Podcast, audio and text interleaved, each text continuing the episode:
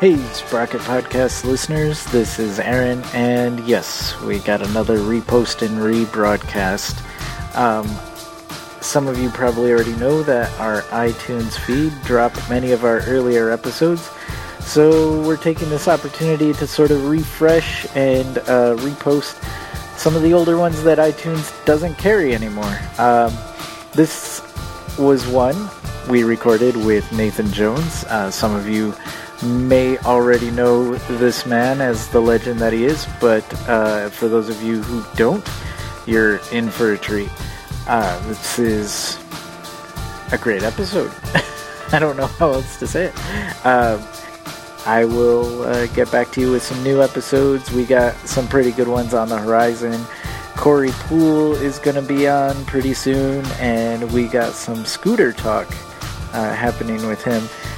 Also, we have uh, some special episodes about biking while pregnant, and the good people from Pedal PT will be on also to talk about what they do and why physical therapy is so important as it pertains to biking.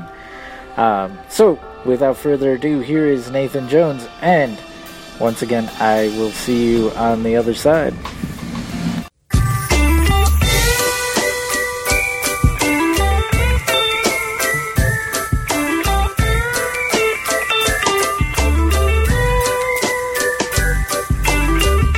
Hello and welcome to the Sprocket Podcast, where we simplify the good life. My name is Brock Dittus. And I am Aaron Flores, broadcasting live from the People's Republic of Portland, nestled in the heart of Cascadia. We are the show that brings you somewhat irreverent conversations about the intricacies of thinking locally with a global perspective and enjoying the best that life has to offer along the way.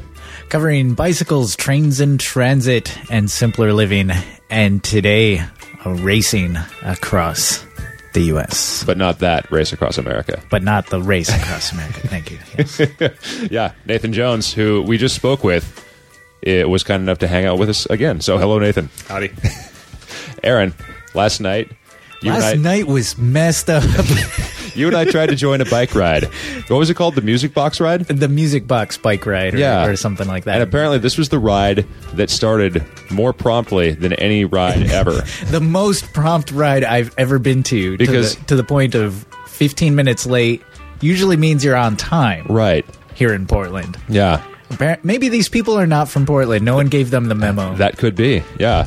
But we ended up uh, not finding the ride, so we didn't go on it. Nope. But we said, hey, they're going down to the Willamette River. Why don't we go and hang out down there? So we found an awesome spot to sit and eat candy and look at the water. And Had some Mike and Ike's. right, Yeah. right. Well, the box kept blowing over. A strong wind. We fed the fish some Mike and Ike's. You were saying the fish were going to be diabetic. Yep. But they may be. and caffeinated. Amongst the other problems that they have. yeah, yeah. Uh, but uh, so we're hanging out down there at this awesome spot, and suddenly across the river, Holy shit. explosions and fire. like huge explosions. Like Yeah. you could see the flames coming from across the river. And it was like one big one. We're like, that's way bigger than a gunshot. It's way bigger than like a No, firework. No, like yeah, that's that's gunpowder. What the That's- hell? Yeah. That's something huge. Think it's Right. Uh, tear gas or something? Well, Maybe There What- was a lot of smoke. Yeah. we thought it was terrorism. Really? Like, Honestly, this is what, yes, this is what, you know, we're a post 9 11 world now. I guess, yeah. I wasn't thinking, like, oh, somebody's like having fun or doing some pranks. you But it know. was like down by that that fountain down there by the It Hawthorne Bridge, was- and I'm like. yeah, it was near the salmon. the why? salmon Yeah, fountain. but why would someone be blowing up the fountain? This is weird. or why would Not they exactly bring, a strategic uh, target, is Why, it? why would they bring their homemade explosives just uh, just to that area? Are they Right. blowing up the place that rents little Surrey uh, four wheel bikes? Take that, you four wheel. I'm not saying I'm I'm not saying I'm Well, for that. I'm not saying it's- that's a good idea. But It's funny. We're laughing at this now. We're we're like finding some absurdities about it now. Yes. But in in the in the time, like as it's happening, we're like, holy shit. What the fuck is happening? Yeah. Yeah, because all all my brain is processing is like flames, explosions, smoke across the river, Yeah. and you know, it, like it happened a couple of times, and we're like, "What the hell?" And, then like, it just kept happening. Your immediate response is, "We have to get closer." yeah, I I don't know. Maybe there's there's that sort of like rescuer mentality I have. I Yeah, guess that's yeah. like, you know, I don't know. I got to sew somebody's arm back on, or something. right, right. which you're adept at, right? This is a skill you possess. it's a skill I have. Yeah. and so, It's just like patching a quilt. yeah, so we're booking it down towards the Hawthorne Bridge, trying to figure out what's going to happen. And then all of a sudden, there are pyrotechnics in the sky, and uh, there are fireworks and colorful explosions. And Right. It right. dawns on us as we're riding that, oh, this hey, is supposed to happen. This is a celebration of sorts. so we stand and watch the fireworks for like five to ten minutes, and you know it's beautiful, beautiful. It was pretty explosion. sweet. I have Yeah. some pictures of it. I'll, Oh, right. We can post. We'll put those up. Yeah. Uh, and the thing is, when we when we uh, when the whole show was over, we asked the folks in front of us, like, you know, what what was happening here? And it was the end of the symphony season, so it was the and closing. apparently, it's a tradition every year at the end of sy- uh, symphony season. They play over at the waterfront, Yeah. across the river there, Uh-huh. um, and they play the 1812 overture, the 1812, which overture. involves cannons. cannons at the finale. so now we know what happened. Yes, Well, anyway, so that that was fun. And uh, if you come to Portland and things blow up at the waterfront, look for the orchestra before you panic. there you go. well, uh, Nathan, we just had a fantastic interview with you. Are you ready to time travel back and listen to that interview now? Yes, let's do it. All right.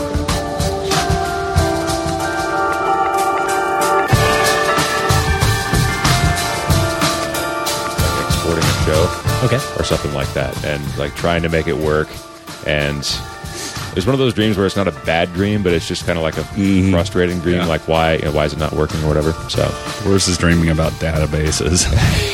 about compiling yeah, it's just the worst. So bad. have you had these dreams I yeah, I, I when I was working for a pr- produce warehouse, I was doing their uh, warehouse management system and installing it and backing it up and uh, just all sorts of craziness. Yeah, that's awesome Aaron have you ever had any bad uh, dreams about computers Uh, not about computers. I've I've certainly had my work dreams. Maybe if I worked more with computers. Yeah. Did I ever tell you about my, my equivalent of the no pants dream No, uh, for school bus driving? you should be recording this. I am. Okay.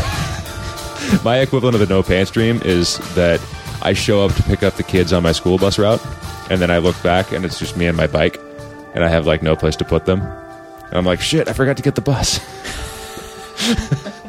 Which is not a scenario in any sense. Like, that would never happen. Right. But somehow I've had this dream multiple times where I'm like, all right, time to take the kids to school. Wait, all I have is a cargo bike.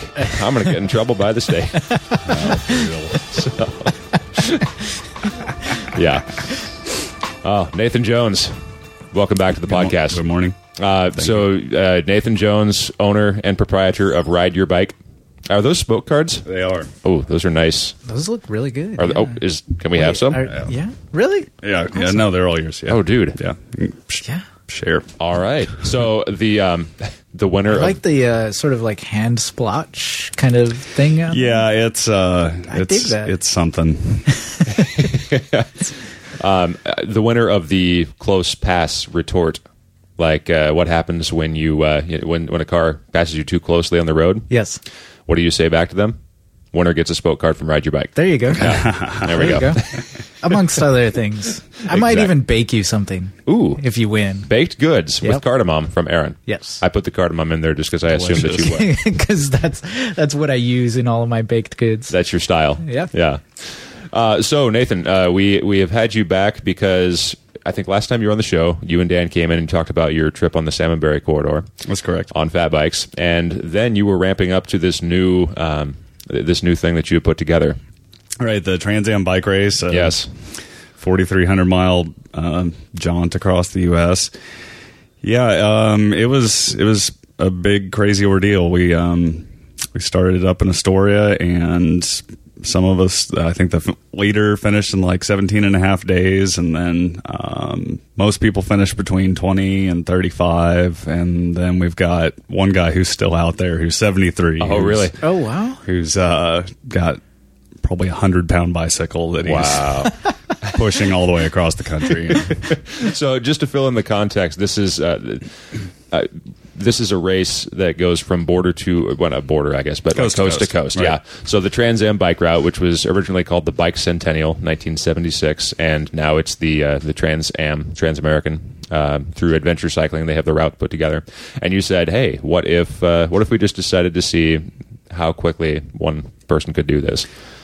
Right, yeah. People have been touring it for about 40 years now. Um, uh, 2016 will be the 40th anniversary of the route. Wow. And uh, yeah, it's just it's crazy. There's so much history behind it. Like to go out there and to um, you know, every little town was pretty much already aware of the race when it when I hit it. You know, Oh, I really? was like. 50, I was around 15th or so when I was coming through, and you know the leaders had passed through, the camera crews passed through, and they're like, "Oh, you know, you you organize it here. You want some free ice cream or whatever?" And it's, it's like, "I don't need ice cream. I'm vegan." Like, I don't think I realized you were vegan. yep, yep, Okay. yeah. Wait, we, we talked about that last time. I had forgotten. I'm at sure least. we did. Yeah. I don't harp on it too much. Okay. but right. yeah. Right. But I do identify that way. Yes. Should be noted. So ice cream is, is right out. right now it's it's no good so. Yeah.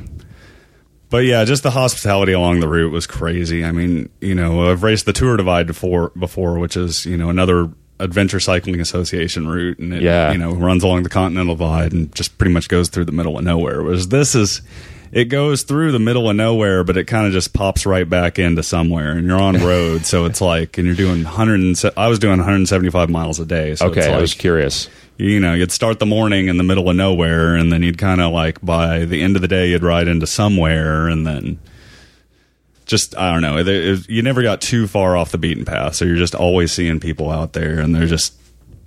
It's just so great when they just approach you with such you know excited um, exuberance. You know, they're they're just happy to see people coming through, spending money, riding their bikes, just pushing their body to the limits, like it's you know it, it it's something on top of the touring that they've you know they've, they've seen the tourists for years and then to come through as a race it just it really uh, I think it just kind of blows people away that anybody would even want to do it and then it's going through their town you know Yeah. It's- Right. So it kind of kicked it up a notch for, for a lot of these towns. Then you think? Yeah, yeah. There's there's this one town that uh, a bike shop called uh, Newton Bike Shop in Newton, Kansas, um, and they've been they've been there I think for a year and a half now, and uh, the guy who uh, owns it, James Barringer, was a huge inspiration for me to open up my own shop. Like when I found about it, about his shop. He contacted me about the race, and I was just like, I started looking into these videos of his shop or whatever. And he's just, you know, he's been taking care of all the Trans Am cyclists that come through, and he's got a hostel there. And it's just seriously like the best shop on the Trans Am. And I wasn't even aware of it. You know, it's you hear about all the shops on the Divide, and they get lots of press, and like Absolute Bikes in Salida and the Outdoorsman in Butte, Montana. But the shop in Kansas is like the equivalent of those awesome bike shops on the divide, like New- Newton Bike Shop. I just can't go on and on about it. Yeah, Like, yeah. What are some things that you appreciate about it? Well, it's you know he just even the touring cyclist, he'll just basically give him the keys to the store. Now he's got a uh, number pad on the store, so anybody can go in any time of day. They come on at two in the morning on their b- bike, you know, touring across the country. They can just enter the code, go into the shop, hop into the hostel, and he's Yeah. got security cams everywhere streaming to his house, so he's kind of watching all of it. So Sure. it's So he's just awake with a cup of coffee, twenty four hours, Yeah, just just watching like- the small screens. right, not like you, you know, you get what I'm saying, but Yeah, exactly. That's kind of cool. The, the hostel thing. I'm no, surprised. it's cool. Yeah, I- I'm surprised there are not more bike shops that do this. I I mean, obviously, most bike shops, ru- as you know, as a proprietor of one, they run at a very tight margin, and you can't you can't do too much at once, um, even if you want to. But uh, just the idea that if you've got people that are traveling by bike, they're going to need a place to stay. So you could offer that, I guess. I, I would I would like to. Yeah, there's Yeah. there's uh it's Portland. I think is a big destination for cyclists coming off the Trans Am. You know, they all end up in Astoria, and then the closest big way out of it is here in Portland. You got your airport, you got Yeah. your train station, right, you got your U-Haul rental, right. Yeah. Um, so what? How, how does a bike hostel work? Like if it's attached to a bike shop, is there anything unique about it that would be different than another hostel? Uh, yeah, I mean, it's bas I mean, at his shop, it's it's basically just a room with two bunk beds in it. So you know, he could fit four people in there, and I think he's in the process of expanding it to up to eight. Yeah. So you know, it's it's nothing fancy, but I mean, you know, he's got a kitchen in the shop, he's got a bike wash station. Like it all, it all adds up. Once you, s- it's basically just a, it's just beds in a bike shop. you Yeah. know, that's all. That's all it really is. But it's a, uh, it's a, it's an oasis in the grass desert is, is what is what the uh, the catchphrase is for it because you ride all the way across Kansas and it's just brutal, brutal winds, brutal heat, Right. Because it's so flat. There's nothing to Brutal stop the wind. flatness. And yeah. And so then you get to Newton, and it's just this oasis of, you know, the guy just takes care of everybody who comes through there so well. And it's Yeah. Oh, that's awesome. So Yeah. Newton Bikes. Newton Bike Shop. Yeah, Uh, Newton Bike Shop. Yep. All right. I have to look that up. Yeah. Uh, so uh, remind me again, how long did it take you to complete from Astoria to oh, what's the other the town on the other side? Yorktown, Virginia. Yorktown. Yep. Uh, it was 25 days, six hours, and 42 minutes, I believe. Okay, and this is an average of 175 miles a day. Yeah. Right. Which sounds fucking insane. It was it's, yeah, it's it- ridiculous, but it's awesome. Uh, is this? Have you done a lot of distance like that before, or was this new for you? Um, yeah, I've been working through distances like this over the years. I mean, this is the farthest I've ever done in one sitting. Okay. You know, the the the first divide race I did was 2500 miles. Uh, that was border to border Canada to Mexico. And then that was the farthest ride I'd done. And that's on gravel, so you know, 4300 on road is is kind of an equivalent like Sure. so it took uh, Mike Hall actually who won it uh, 17 days and 16 hours 17 Uh, days. Wow. What And- were we guessing uh, earlier I at the think- coffee shop? We I- were I in was the saying, 20s. Yeah, like 25, 30, something like Yeah. that. Right, right. No, so Mike Hall, he did it 17 days, 16 hours. Uh, he raced the Tour Divide the previous year, um, the other big, you know, race route, and did it in 14 days and I want to say 15 hours. So a good three days faster. So, Mother of God. So you can kind of judge, like he's and he's the one who's ridden around the world in like 120 days, Okay. Yeah. and you know, so that's kind of the like bar you can measure the two races by. Like, it, it sounds like the Trans Am's just a little bit harder than the Tour Divide, not, Right. Oh, Not Really? yeah, oh. just a little bit, not a whole lot, but Well, I- in a way, I suppose it's the endurance that's the uh, the the main key. Maybe is that uh, the divide is over sooner, but you got to keep pushing with the with the Trans Am. right. And there's the traffic. I think is another big deal too. Oh, Like, because you're I mean, along highways? And, Yeah, a lot of the, a lot of folks coming into this are coming from a background of gravel grinding, go off the beaten path, get away from cars, and fol- people like Billy Rice are just like these car riding with cars sucks. Like Yeah. this isn't my gig. Like Yeah, and Billy Rice was he a, a tour divider? yes, Okay. yeah, he actually has the uh, yo-yo record. He's ridden it from. Banff to Antelope Wells, Mexico, and then back, back? up to Banff, Cal- Wow. Yeah, like forty-five days. That's intense. So, just for context, if you're doing the uh, the Trans Am route, generally it would be like a three month tour for someone taking a yeah, either three standard four or relaxed pace. months is, is pretty much typical. Yeah, I think Yeah. I think if you really wanted to soak it all up, take like five. But Yeah, I think so most people just do a summertime, and yeah, Sure. Uh, What was your experience going through these places? Uh, Number one, had you done the uh, Trans Am before? and I had just ridden the Oregon stretch, Okay. and then I grew up on it in Missouri. But, Okay. yeah, So- hadn't- and I drove. I've actually I did a road trip back to visit my family in Texas, and I drove the first half of it to uh, Silverthorne, Yeah. Colorado. Okay.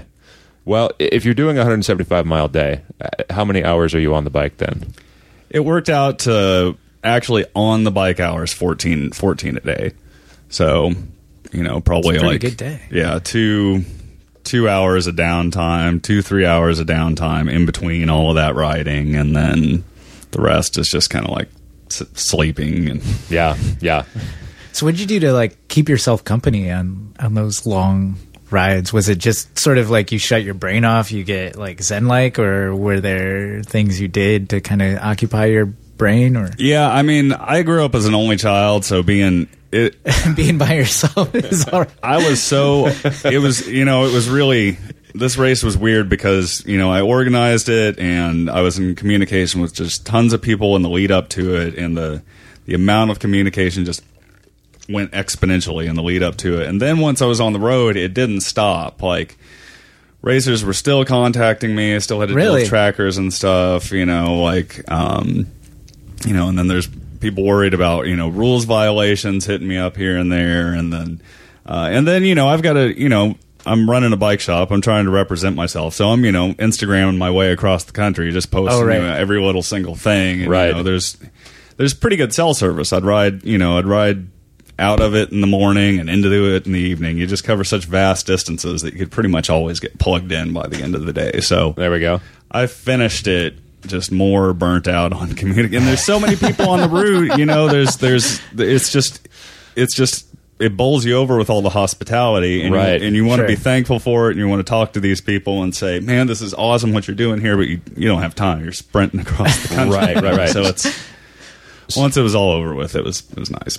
you were actually very busy then. Like, I- it's interesting to think because most people, I think, do bicycle touring to get away from things or to, to kind of get some space to breathe. But Right. Mm-hmm. it sounds like you didn't have as much of that on this trip. No, not really. I mean, there are times that, I mean, granted, there's, you know, days where it was just me and a bike, but, you know, I rode with one guy, Danny Kakala, through um, most of Wyoming and most of Colorado. We rode together and then um, we split up in Kansas and then by Missouri or, um, or by can- middle of Kansas, Billy Rice caught up to me and then we kind of like he he catched me- he caught me in Missouri, and then I chased him all the way to the end of Kentucky, and then I caught him, and then we just kind of rode. So it was like, and me and him were just going back and forth on Facebook like nonstop, just Yeah. cracking stupid jokes and just whatever to just revel in the absurdity of the whole thing. Yeah, you know, yeah. it's just. It's ridiculous what the the sort of crap you're going through out, out there. Like, and he, in in Kentucky, it just rained like every day we were there, and um, you know, being from Oregon, it's not a big deal riding in the rain. Like one day of rain's kind of like whatever. You've done it before, yeah. Two days of rain's like, oh, that's, that's two days of rain, and the third day of rain like kind of broke me a little bit. Like it's it soaked my bike, and like I've got a and it soaked your soul. soaked my soul. and uh, Billy doesn't ri- really ride in the rain in Texas. Okay. Because when it rains there, it's just It's monsoon. yeah, pouring On yeah. Texas roads, it's just you don't ride. It, it makes sense. So he's you know sick of the rain too, and we kind of like we rode through that crap trying to race out of Kentucky and I don't know East Kentucky. If you've ever been there, it's it's I don't know. Have either of you? Is it ever like been the there? foothills of Appalachia at Yeah, that point? Okay. right. Pretty jagged hills. That's that's where they begin in earnest, right? Yeah, it's it definitely gets hilly there. It's not bad, but it's when it's like 90 degrees and like 100% humidity Oh yeah. and that like it stopped raining that last night they were that we were there, but they uh there was so much humidity in the air. The trees were just dripping rain down on the roads. well, sometimes e- even if it's not raining, it, or sometimes when it's not raining, it's almost worse. Like the humidity in the air, like you almost want it to rain just so that it would break all of that up. exactly. No, that's that, there was a lot of times like that in Kentucky. It was Yeah. just- So is that where you pulled ahead of him wh- when you were? Uh, like, do you think you had the advantage because you were more used to rain than he was? Yeah, I was kind of. I, I I knew he didn't really dig it, and we were. He, he was voicing his complaints on on Facebook, and it's just like, all right, I can catch. But granted, like Stupid rain, me and stupid him were- elements. I don't know. I was ra- I was trying to race him, but he had gone through so much. Like his bike, his bike uh, broke in in uh, Montana, so he got just barely into Montana, crossing over this big pass to get into Montana, just pretty much middle of nowhere. Yeah. And Lowell Pass is what it's called. Oh, sure. Uh, Into Missoula. And- right? Yeah. And uh, his his bottom bracket on his frame pretty much just comes unglued. No shit. Like, yeah. From just the bracket itself. So it's like Like this. uh, from the, frame? Right. Yeah. Oh, the, damn. Yeah, the, the, the, n- not the bottom bracket, but the actual frame part. Right. Yeah, gone. Okay. Out. So he, It's kind of integral. I was going to say, does that mean the pedals are dragging on the ground or something? Or it didn't totally fall apart. It just start. It came Yeah, it unglued, came loose. you know. And it's like yeah, you could still ride it if you wanted to, but you Right. really wanted. To. But anyway, Get out the JB Weld. JB Right. Weld. Yeah, exactly. So yeah, I um, I heard about that. He was posting about that online. I was a good hundred miles behind him at that point, and I chased up to him. He was one of the only riders ahead of me at that at, um, by the next morning, and caught up to him. Saw him at the the uh, resort that he had he had sto- he managed to break down just like a hundred. 100 feet from a resort or something, rolled down the hill, hops into it, stays there, gets a new bike shipped to him, or not new, he gets his mountain bike shipped to him. Okay. yeah. So, are you- are you? Did y'all follow any of this? No. Not as closely, no. So, so he gets a 29er mountain bike with like 2.3 inch wide tires. Okay. Huge. and starts Not necessarily for road there. starts pedaling it his tour divide bike basically, and starts pedaling it across the country. And It's like a like a surly Krampus sort of thing, right or equivalent. It's a yeah, it was a Marin, but Okay. yeah, it was just it, just Big regular wheels, 29er, wide tires. yeah. It's Oh. like riding a beach ball. Right. So yeah, he rode that thing for like 500 miles, 600 miles to Wyoming. And I, you know, I had caught him and he passed me back up on this mountain bike, like just got way ahead of me, a good 100 miles ahead. Really? Yeah. And so I'm just like, all right, I'm, you know, kind of trying to keep up because it's like, I don't, don't want to get dropped by the guy on a mountain bike. Like, Right. Right. and you're just riding a standard road. I'm just sort of bike. riding my like yeah, kind of gravel bike or whatever. Okay. And, um, so yeah, he gets he gets to Wyoming. So good, you know, thousand maybe eight hundred miles down the road. Yeah, it's just the the distances are so so far. It's tough to Right. remember Right. how long how far it was exactly, but uh, gets his his new his his bike re- fixed up, shipped back to him there, and he pulls it out of the box. And s- something about the way that it was packaged when he pulls it out of the box, he ripped the wires on the electronic shifting on it. Oh, So it just totally disabled the shifting on his bike. so that sounds like just bad luck after bad luck. Right. So Sounds like he just needs to get rid of that bike. right?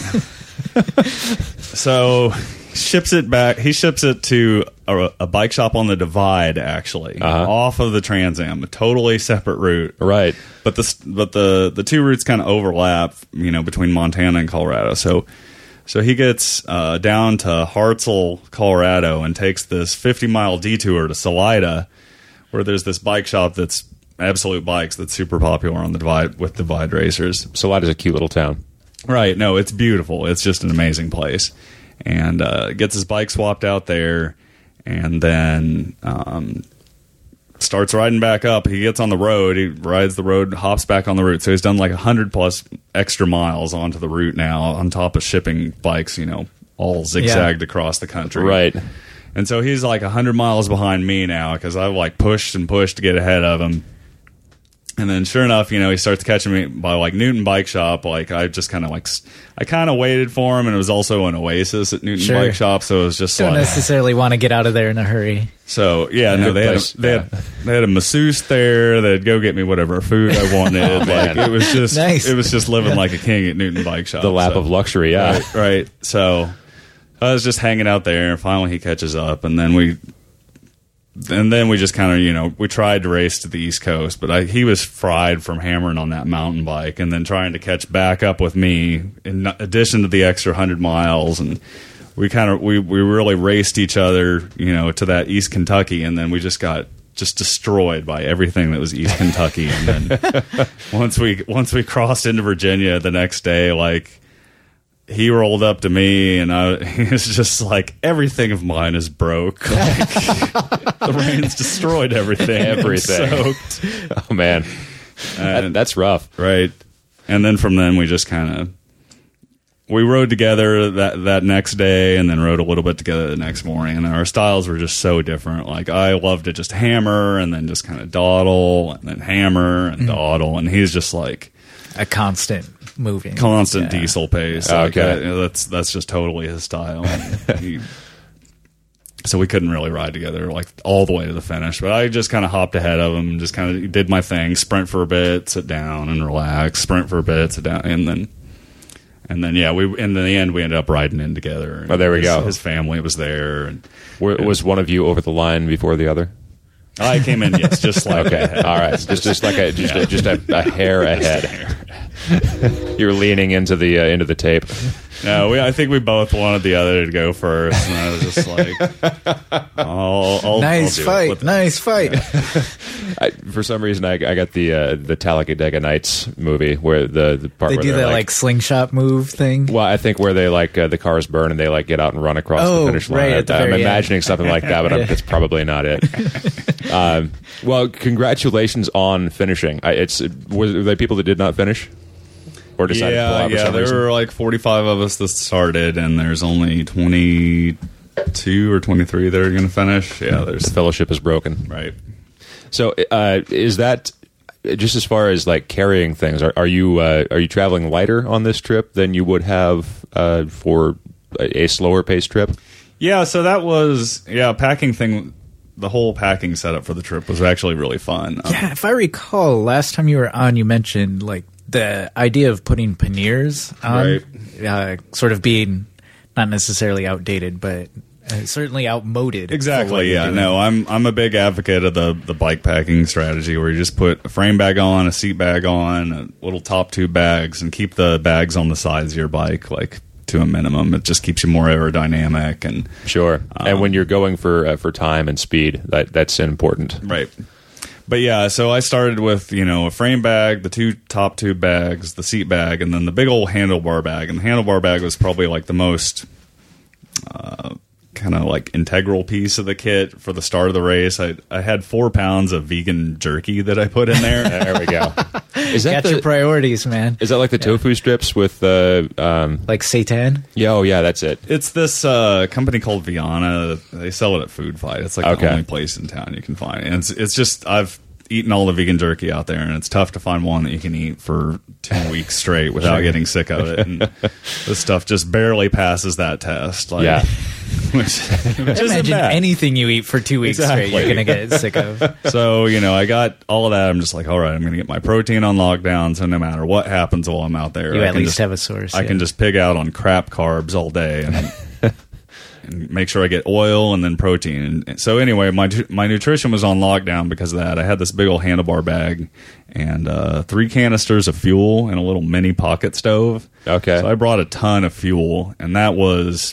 That was a big oversight. Like I should have only brought like one canister of fuel. But fuel is one of those things that you don't want to run out of it, Yeah. especially when you need it. And so, it, yeah, I guess if, if you're going to overpack anything, fuel is probably probably the best thing to overpack. Exactly. So that worked. I didn't really kick myself too much over that, but I kept like every 500 miles, like ditching a fuel can and Yeah. mailing one home. Yeah. Even What though- was your fuel? What did you use? Um, gosh, I can't think of what actual type it is. It's um, just these little green canisters from Optimus Crux, or from the co- the company's called Optimus. That Okay. makes them. So It's not like white gas or propane or I want to say it might be it's I might be some protein propane. It's like a mix of two two chemicals. I can't or two fuels. I can't really remember. Yeah, which, yeah. but, um, we had uh, on our tour this summer. We had a jet boil, which was the first time we'd ever had one of those, and uh, it was so easy to use. they use But- like a um, their own proprietary fuel. Right? well, it's uh like a propane isobutane mix, if Right. I'm not mistaken, from Right. reading the label over and over yeah, again. something like that. But I remember carrying like I think at one point maybe five of those empty canisters in the bottom of my panniers. uh, what did you leave behind? Like, Right. what did you choose not to bring? Um, let's see. So I didn't bring any sort of ground tarp or cloth. Like I pretty much just always laid. I, I had my bivy sack, which I used mostly. Like I'd sleep in that or on that. Okay, but, But no then- tent, just a baby sack. Right, just the bivy sack. So no tent. Um, And a baby sack is kind of like it- it's kind of like a small tent, right? It- Is there a support that keeps the fabric off your face? Well, there's some of those. Those are like your your comfortable bivvies, and then there's just the emergency bivvy, which is then there's a man's bivy. yeah, a, man, a man's bivvy. yeah. There's just your emergency bivvy, which is basically just a, a garbage bag that's long enough to fit over you and your Okay. sleeping bag. There you and go. It's water waterproof and so, so- somewhat breathable and Right.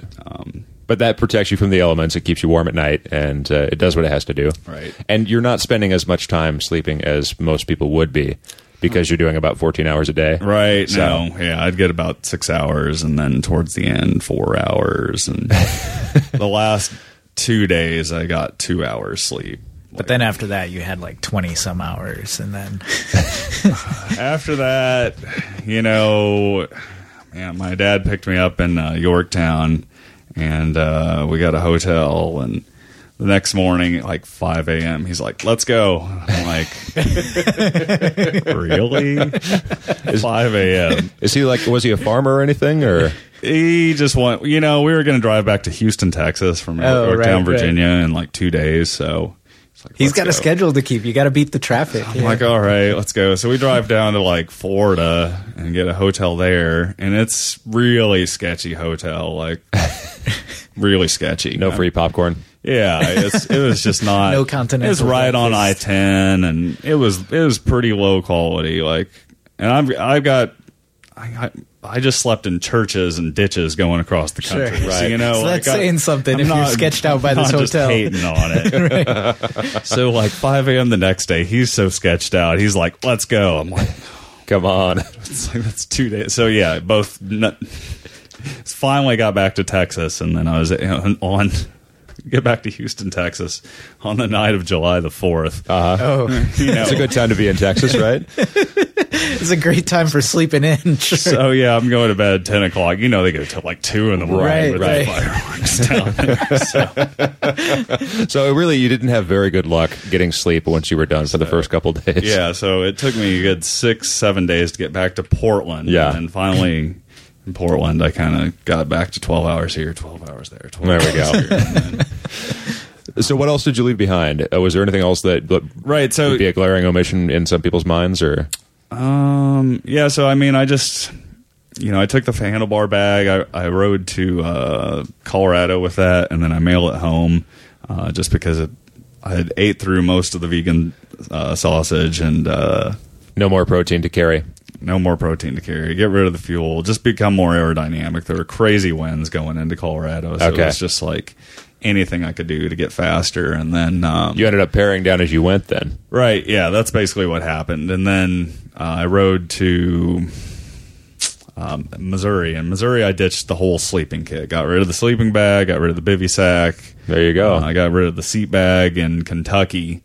And so then by the end of it, the last like five days, it was just like a day ride every day. I just had Right. the frame pack filled with food and a little bit of m- mechanical supplies and navigation stuff. And so were you just sleeping uh, in your clothes at that point, or how did? Oh you yeah, I mean, I slept in the same kit the whole, Okay, whole yeah, way yeah. across. Like I, I got really good at washing it. You know, you see a faucet and it's hot out, just rip it off, soap it up, Sure. wash it down. Like but you got rid of the sleeping setup uh, towards the end. So yeah, yeah, I just sleep in the kit and then there you go. um, No, no blanket, no uh, uh, what have you. Right? Yeah, that was that was the that was the tough thing. Uh, sleeping with like nothing on me is. Uh, I get like night terrors from Oh. sleeping without anything on Sure. top of me. Ah. I'll just get like I don't know, just stupid, stupid bad dreams start Sure. creeping into my head when I'm uncovered. So Right, database compiling. Right, exactly. Well, normally it's like somebody trying to break into my house or something, Mm. Yeah. or like a weird alien in the closet or something. Sure, sure, yeah. This is yeah. This is not unfamiliar to me. Right? Yeah. No, totally. It's it's a real common sort of scenario that Sure. people have, and um, so trying to just sleep without any blanket. Like I had a sweatshirt, and I learned that I could just kind of ball up, like close my knees up to my chest, and Tuck uh, yourself Get into into the that. fetal position and then just Yeah. cover myself with my shirt. And that Wow. worked one night. And then another night, I used a doormat at a church to cover Uh-huh. myself up with. Well, I, I guess there's betting, Welcome. there's betting to be found, right? If you uh, if you look around, you'll find things. right. No, the doormat was just, I, I couldn't help but laugh at myself with that one. It was just like, this works, really. I slept so good that night on a that wood church porch. doormat, like- no less. It's pretty funny. Come as you are. Yep. Yeah, that uh, that's intense. So yeah. I, also, I was curious. You talked about using uh, being in communication with people and Instagramming and and uh, doing all these things. The communication task on the road while you were going. Did you uh, did you run out of electricity? Did you was keeping your phone charged a problem? Uh, I got a brand new phone that does this quick charge thing. Ooh. It's one of those those uh, S5s, and uh, it charges full strength in like an hour and a half. Well, Oh, that's not so bad. So it's like The uh, lightning charger. yeah, I think. Yeah. So yeah. I think there was only one time where my phone was actually dead, dead, but. And I used it as an MP3 player, and I actually brought. That was my biggest. That was the biggest thing problem that happened to me. Is I brought two MP3 players that were old as all get out, and they both died by the edge of Oregon. Are we talking like like a Zune or uh, No, they were just Classic they're iPod? from like 2010. They were just really cheap. okay? Eight gig MP3 players. Gotcha. They're Just, you know, lots of storage back then, but really inexpensive. Yeah, And um, and they just ran out. They just could not they live just any both, longer. Both died at the same time. so I had to use my phone as my MP3 player. Okay. Yeah. Right. I, I realized like if I ever do this sort of thing again, I will never not bring to like not enough music. Like I just you know, road trip across the country, you Yeah. don't want to have to get, you know, have that same CD stuck in the CD player Yep. like Seriously, yeah. Well, and it's funny. I, I mean, some people can go a long time without music. Adele and I were talking about this the other day because you know I'm a big audiophile and I like listening to music. And I can't imagine like if I had a house, I can't imagine not having a stereo in it. But some people just live without music. But it sounds like you, Nathan, are a big fan of listening to stuff as you travel. Right. Yeah, I mean when I'm just rolling around, I don't don't really like to do it. If I do a ride in the valley, I don't want to listen to music. I'm out to just soak things up. But uh, just having just the racing mentality and just wanting to keep going and needing something to drive you, it was just like, all right, Pixies for the West, like techno for the plains, and Ween for the East. Like Ween for the it's East. just like that was the Nice. formula. Like That's pretty awesome. uh, do you have recommendations for good techno for the for the middle of the country? Um, any sort of like uh, Richie Houghton has a ton of mixes. You know, Okay. his his stuff's pretty slamming, and um, I don't know. Drexia is good, and No Skrillex. no, that's I like I, I like the older school techno, not like modern stuff. Just like the stuff from the mid '90s that's just like no lyrics and it's just really Yeah. driving and Yeah. it's like 80 beats per minute, so it goes really good with cycling. Like, Yeah. it, I don't know. It's monotonous, but it's what you need out there, or something that's just kind of slowly shifting that just keeps you in a groove. And Are you for or against the uh, Mortal Kombat soundtrack? uh, I don't know, I guess uh, people like it. I'm for it. Well, I, don't, I barely remember that. That was so not not quite your style, Oh right. No, Yeah. that's yeah, that's that's a little too much. For Yeah, me. that's cool. Um, a- also, I was wondering, did you get good at uh, at thumbing or stabbing at your phone as you were riding, or did you stop and take breaks to uh, to send things and and send Yeah, I messages and mean, it whatnot? was kind of weird. You know, there's. I really kind of like o- overthought it a lot while I was out there. 'Cause I basically lived on my phone. Like I was, Right. I Facebooked my way across the country. You know, just like you're, bo- you get bored Mm-hmm, out there, and you're just sure. like, "What's up on Facebook?" You're sprint, you know, you're riding across the country, bored, looking on Facebook. It's kind of funny. like this, what has become of myself? Yeah, Like, yeah, it's pretty absurd if you think about it. Yeah. Well, yeah, and I was I was thinking about that too because I remember wondering like, oh, would I like watch movies if I was trying to cross the Great Plains? And I mean, they're the Great Plains. I, they're big. It takes a long time, but I mean, I, I suppose that would be beautiful. But but yeah, It, it's it, gets, it gets the the planes really are what broke me. it's like- beautiful for Yeah. like the first day. Yeah, I mean, you know, so you drop seven thousand feet coming out of Colorado in like hundred miles or something, and that's just amazing. Like I had this um, this super tailwind, and I did like hundred miles in four hours in the middle of a bike race across the country. Like, Yeah, it's a really fast century, you know. seriously, That I'm really proud of. I just Yeah, can't not. yeah. you get extra stars. It was so. fu- It was just fun. It was the experience of a lifetime. It was everything I hoped it'd be because I'd been looking for that huge drop. I'd been, you know, you see it on the elevation profile. Yeah. I've been studying it for years, and then finally I get a tailwind going down it, coming out of the Rockies. It was just. Uh, to die for, but Yeah. then but then you run smack into the humidity of the Great Plains, and it's like 150 miles of Colorado. That eastern part is the Great Plains, so it's like before you even hit Kansas, you've already done 150 miles of the Great Plains. Yeah. And then it's 500 miles across Kansas. So all in all, it's like 650 miles.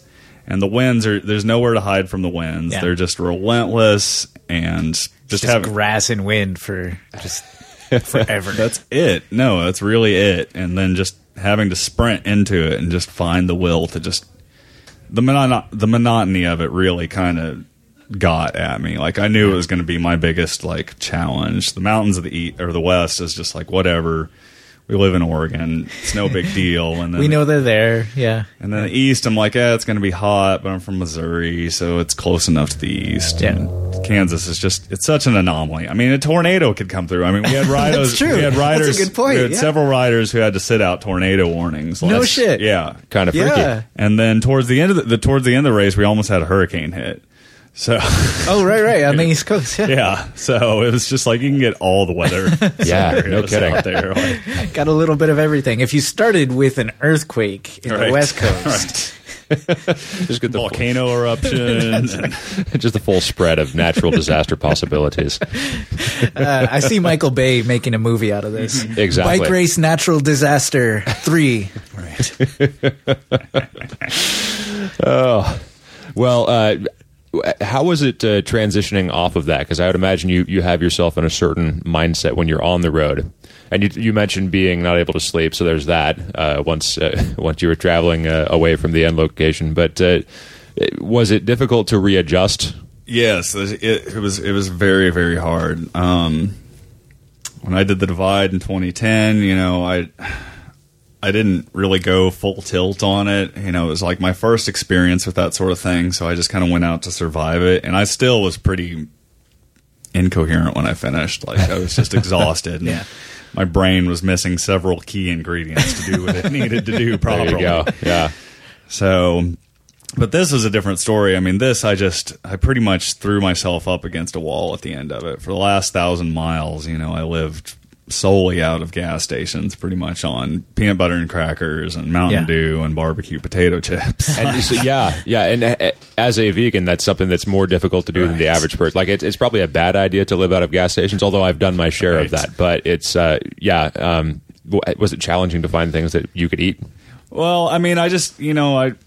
I, pr- I I brought all that, that vegan sausage in the beginning, so it's like I knew I was getting enough protein that I didn't really worry. It, it wasn't really a challenge compared to like Alright. the divide. You know, there's Right. there's always a gas station 30, 50 miles away, Right. and so it's just like well, you know, this peanut. Anyway, when I finished, I was just the transition back to reality was just horrible. Like I just I would wake up after like six hours sleep and just like jolt, you know, it Gotta would just, go. like, yeah, time to get on the bike. Yeah, just totally jolt. And I would think, you know, where am I? Where the hell am I? Holy crap! And that lasted for like two full weeks because you sort of conditioned your body to do that, I guess. right and then well then it was at the afterwards was like two days to get back to houston i was in houston for like four or five days flew back flew back to portland and then even when i got to portland like that was where it was the worst so i was like finally home and i should feel comfortable but then when i wake up it's just this horrible terror like why did I just let myself fall asleep in a drunken disarray? You know, like I should wake up like ready to just run, run, run. And- Yeah. Yeah. Instead, I'm just like, uh, let's get coffee going. Uh, I don't know. Yeah, it's back to mediocrity. Right. Right. Back to life. Back to reality. yeah, exactly. Well, it's it's funny, like with bike touring, and I imagine you know even with racing at a at a different pace, um, your priorities shift a lot uh, than when you're just city lifing, so to speak. City lifing, like the stresses, the anxieties that you have, is like, does this person like me? Is this person like what whatever they say? Uh, d- do they really mean what they're saying? You know, there's like so many anxieties that you're dealing with that we're just so unconscious. Um, and then when you're out in the woods touring or when you're out on your bike, you're not even thinking of that. And I wonder if like some of that plays a factor in Oh, like yeah. coming back home and you're, you know, you're on survival mode still. And so you've, you've got all of these sort of stressors that your body's not used to reacting to. Yeah, conforming to social norms all over again, as Yeah. opposed to like sleeping in ditches, Right. Right. doing the best you can to just not look homeless when you go into the gas station. Exactly. Yeah. Picking my nose at will. Yeah. there- There's a lot of things to uh, to adjust back from. It's it's weird. I I think maybe that, that's like the the beauty and the challenge of, tr of travel, and especially travel in the way that that we've done it is is just that you go out and you have this vastly different experience, and then yeah. But uh, I don't know, Aaron. When are you gonna when are you gonna go out? I don't go out enough. When are you That's the gonna go out and problem. throw yourself off kilter? Yeah, yeah, yeah. I can. No, I'd, I'd rather just sit back and analyze you all. Okay. and, tell you, tell you, like, here's where you're going wrong. Exactly. Here's here's what your body is doing, and here's what your what your brain is doing to your body. yeah. Uh, yeah. Well, wh- what was I talking about this morning? I got to do the Oregon Outback next. Oh summer. right. That's yeah. just what I was going to say. I got to yeah, do the yeah. Oregon Outback. I, I assume Nathan, you'll be doing that again next year. I'm doing a winter version of it. Are Like you? I did What? last? So uh, last February, I actually did. I tried to do the Outback in February and failed rather spectacularly, spectacularly at it. Um, so I've got a score to settle with it, and I'm Right. I'm going to try and get some other people to sign in. Intriguing. Yeah. Um, when you say failed spectacularly, what do you mean?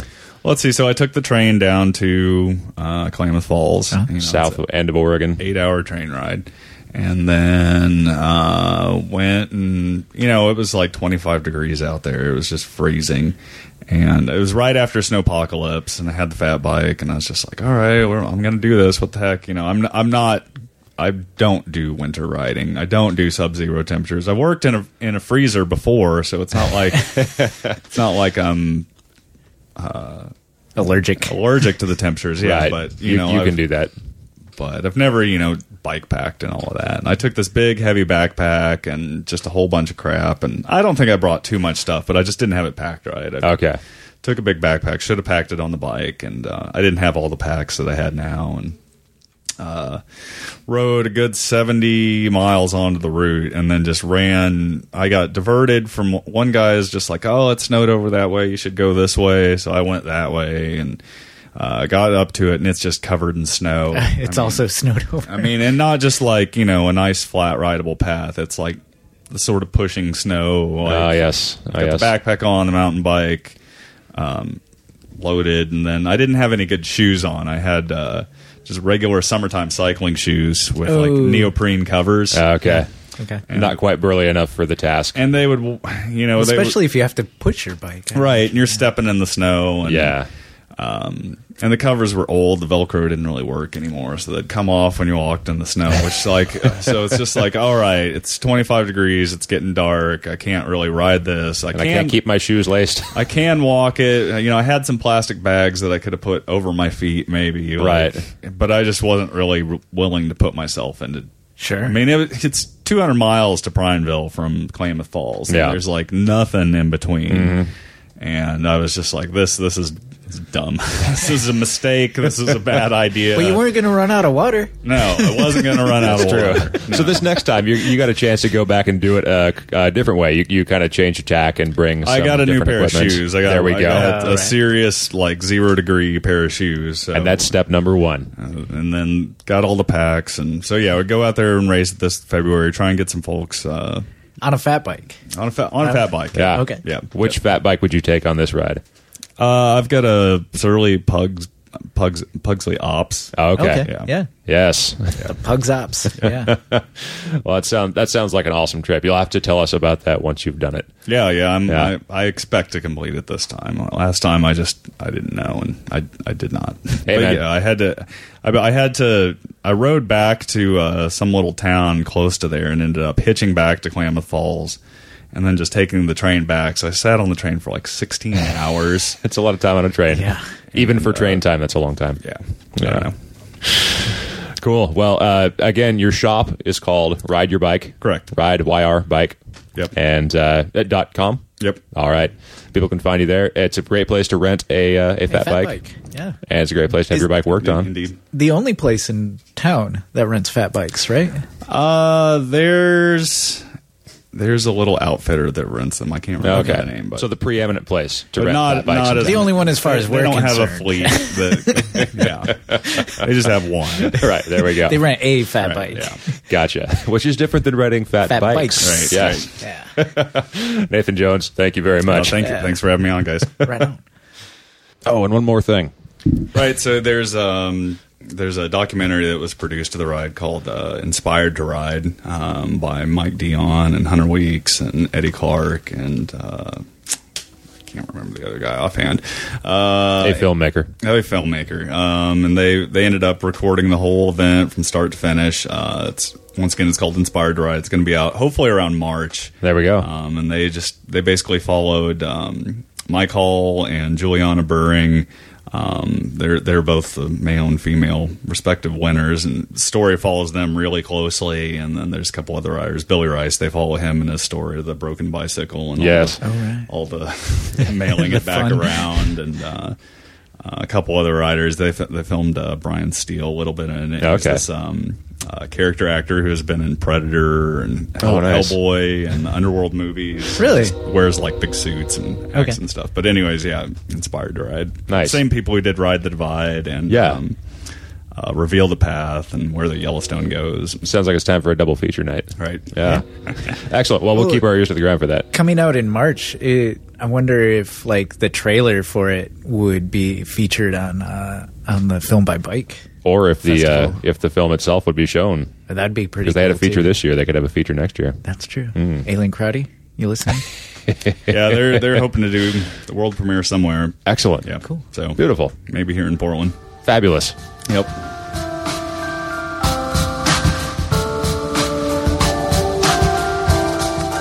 And we're back. Oh, we should mention that um, there was a heck of a cornhole game going Oh, on that's before right. we left. Yeah, put on by our friends at Fun Employment Radio, Greg and Sarah. Yeah. Uh, I yeah, got, that- a, I got a hug from Greg. He would not accept any less.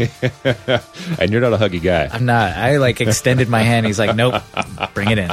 Bring it in. Yeah, they ran a fantastic cornhole tournament, which, if you haven't played it, is that game with the boards and the hole, and you throw the bags of corn. They were freaking serious, man. Those those guys were amazing. Way better than I could have been. Yeah. So Landmark Saloon is a good spot to hang out. I like that place very much. A couple of things we should mention. Um, the live show, oh, shit. episode 200, is coming up. It's coming up. Yeah, Episode and- 200, uh, subtitled Holy Shit. That's right. uh, it's going to be at heard it Velocolt here. on September 22nd at 7 p.m. That's a Monday. And uh, at this point, we have Joe, the metal cowboy Kermaski, who's going to come and tell a story there. And we have a couple more mystery guests soon to be announced. I'm, I'm glad you said that because I was about to say some names. Yeah. We'll keep it a mystery. Exactly. Which uh, I guess looking behind the curtain, what that actually means is we're still waiting for confirmation. but don't tell anybody. it's just us here. uh, Don't worry, no one will know. Yeah. And then the, uh, the which we mentioned during the interview, the retort to close pass contest. Uh, if a person in a car buzzes you closely on your bicycle, Give Is- us a yeah. Whoever has the most clever, yeah, according to my completely objective, you know, scheme that Yeah. I have that's right. in my head. Yes, only you know how this will be evaluated. But is it, it is a totally objective rubric that I have in my head. Very good. Completely objective. Very good. Totally. Uh, so yeah, send us your responses, and uh, we've got some spoke cards. Matter of fact, we have enough spoke cards. There might be multiple winners. Oh yeah, there Yeah. you go. Spoke cards from Ride Your But Bike. only the grand prize gets baked goods. oh, okay. There we go. oh, there, there shall be cardamom for one only. Yeah, Because that shit's expensive. it is indeed. It doesn't just grow on trees. Does it well- grow on trees? I should know. I don't. I, I'm only familiar with the, the ground up It's a, product. it's a seed pod. it, comes out of a it comes out of a can, right? right. Yeah. Yeah. it, it, it comes out of a shaker. yeah. Ready for some headlines? Let's do this. What can compare with the thrill of a brand new bike? I like my bike, it's fast. I like my bike, it's fast. I like my bike, it's fast. It circles around the city lights. Pedal just as fast as I can into the morning light. Pedal just as fast. All right. From Bike Portland, reeling from yet another violent summer where gang members have ruled the streets with guns, about 150 people joined the Take Back the Streets ride in New Columbia on Sunday. Armed with bicycles and a powerful sense of unity, they stood up to their fears as they pedaled, chanted, and smiled. They started a new narrative about the public space outside their doorsteps and showed how bicycles can be an effective tool for grassroots social change far beyond the central city. Yeah. Uh, the creators of the ride, Demarcus Preston, Jason Washington, and others, started riding for fun and exercise with a group of friends just this summer. When someone got a flat on one of those rides a few weeks ago, they stopped into the community cycling center to get it fixed. It was their first experience with that shop, but it left a positive impression. Later, when they decided to step up and do something about the shootings in their neighborhood, they reached out to the CCC, and a partnership was born. Um, the photos in this in this story on Bike Portland are fantastic. And Nathan, did you see this? Yes. Yeah, uh, it was happening. I think at the same time as uh, it was Sunday Parkways, and there were a couple other things happening that day. And I, I was actually here taping things down to the floor the whole day, so I didn't get a chance to participate in any of them. But um, I, I just love the idea that this is it, it, this is a place where it's really not about the bikes. Like these people are riding bikes, but they've got a message, they got a thing, um, they have a sense of, of community. They they have uh, the importance of keeping their neighborhood safe and uh, stepping out and doing something about violence and uh, I was I was very impressed by that. So, yeah, uh, I, th- I think it should happen again, and uh, Yeah. and I, I would like to see I, I would like to see more social uh, movements like this. Honestly, Well, yeah, it's it's interesting. Um, the point of it being, you know, that it's it's a using bicycling as a tool for change outside of the central city. You know, uh, I, we've talked about this many times before, and especially when Jonathan Miles was last on, how the sort of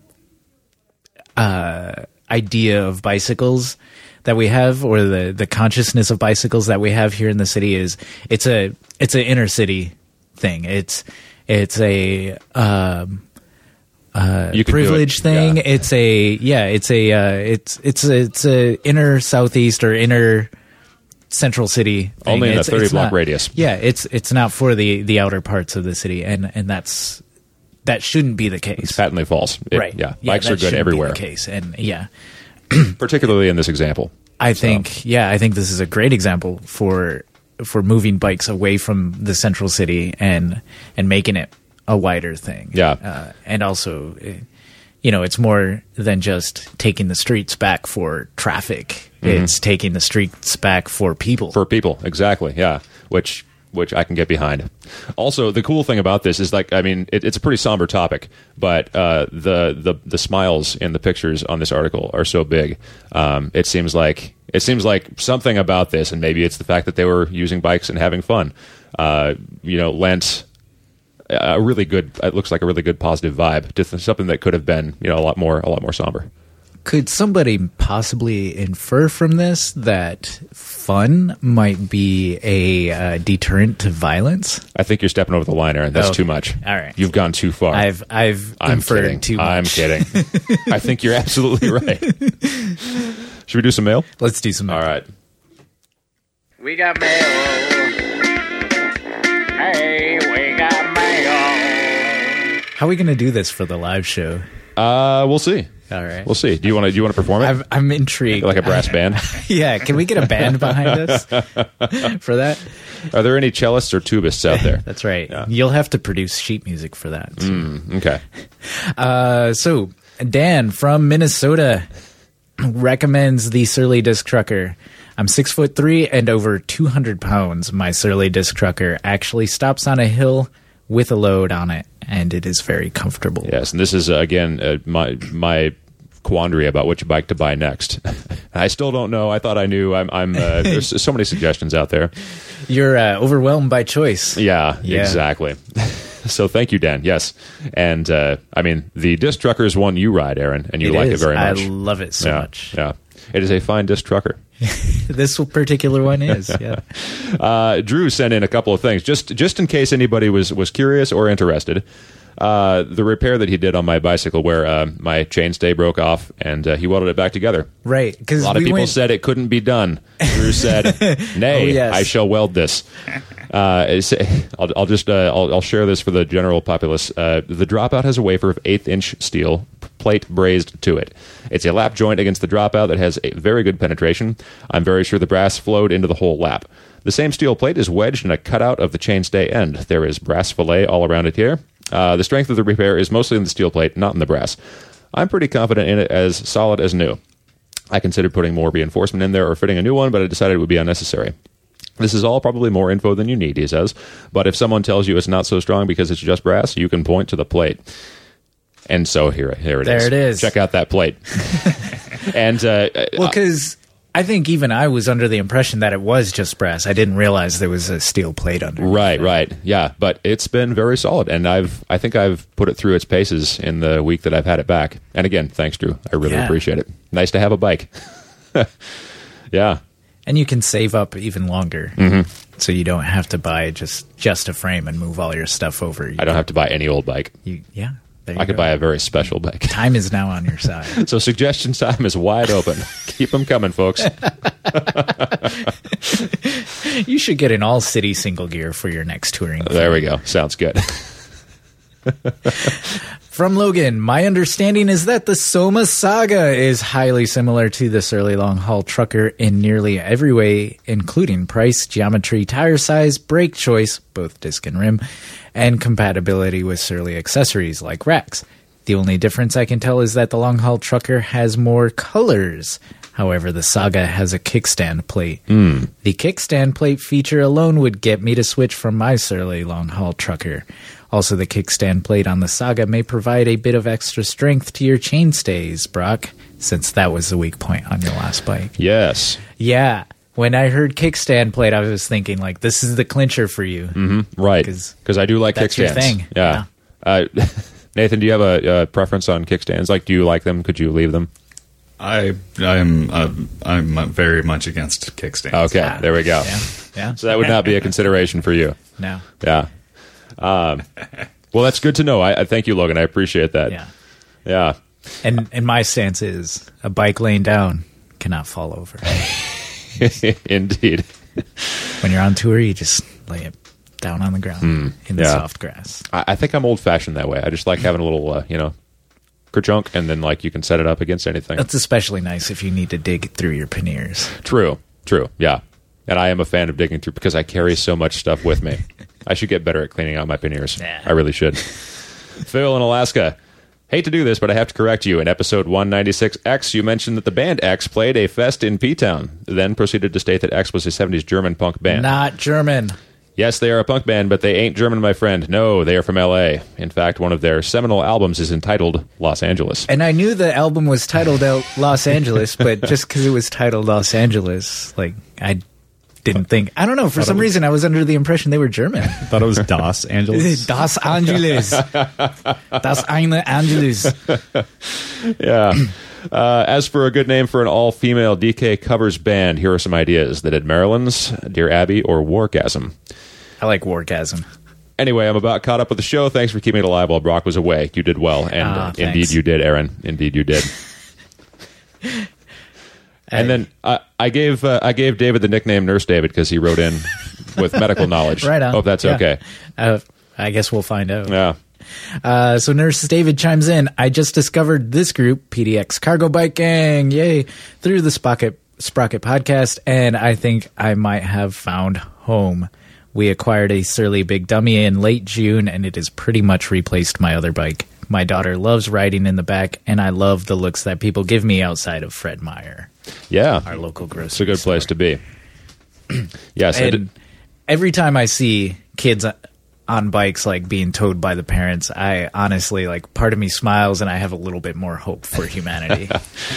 every time you see a child on a bicycle, you do not despair for the No. human race. no, I do not. A H.G. little, a little H.G. bit Wells. apologies. of a little bit of the despair I already have for humanity kind of gets taken away. okay, so so you're still you're still in the red, but less in the A red. little less in the red Okay. each, each time.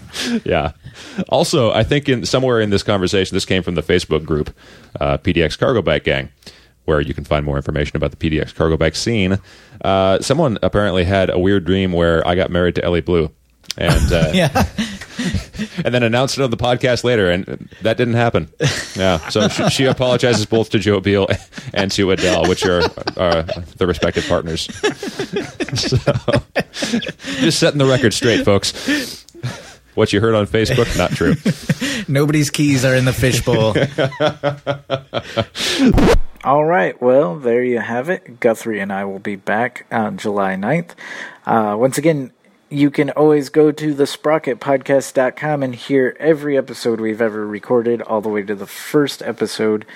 Um, and here are the credits that we recorded in that original show. I will see you guys soon. Bye. So, hey, um, th- this has been a good show. Shall we wrap her up? great. Yeah, sure. Thanks again, Nathan, for coming in. Thank you. Pull Yeah. up the Mister Script card here. Mr. Script Card. That that should be like a I'm gonna change the name of this okay. now. Sounds good.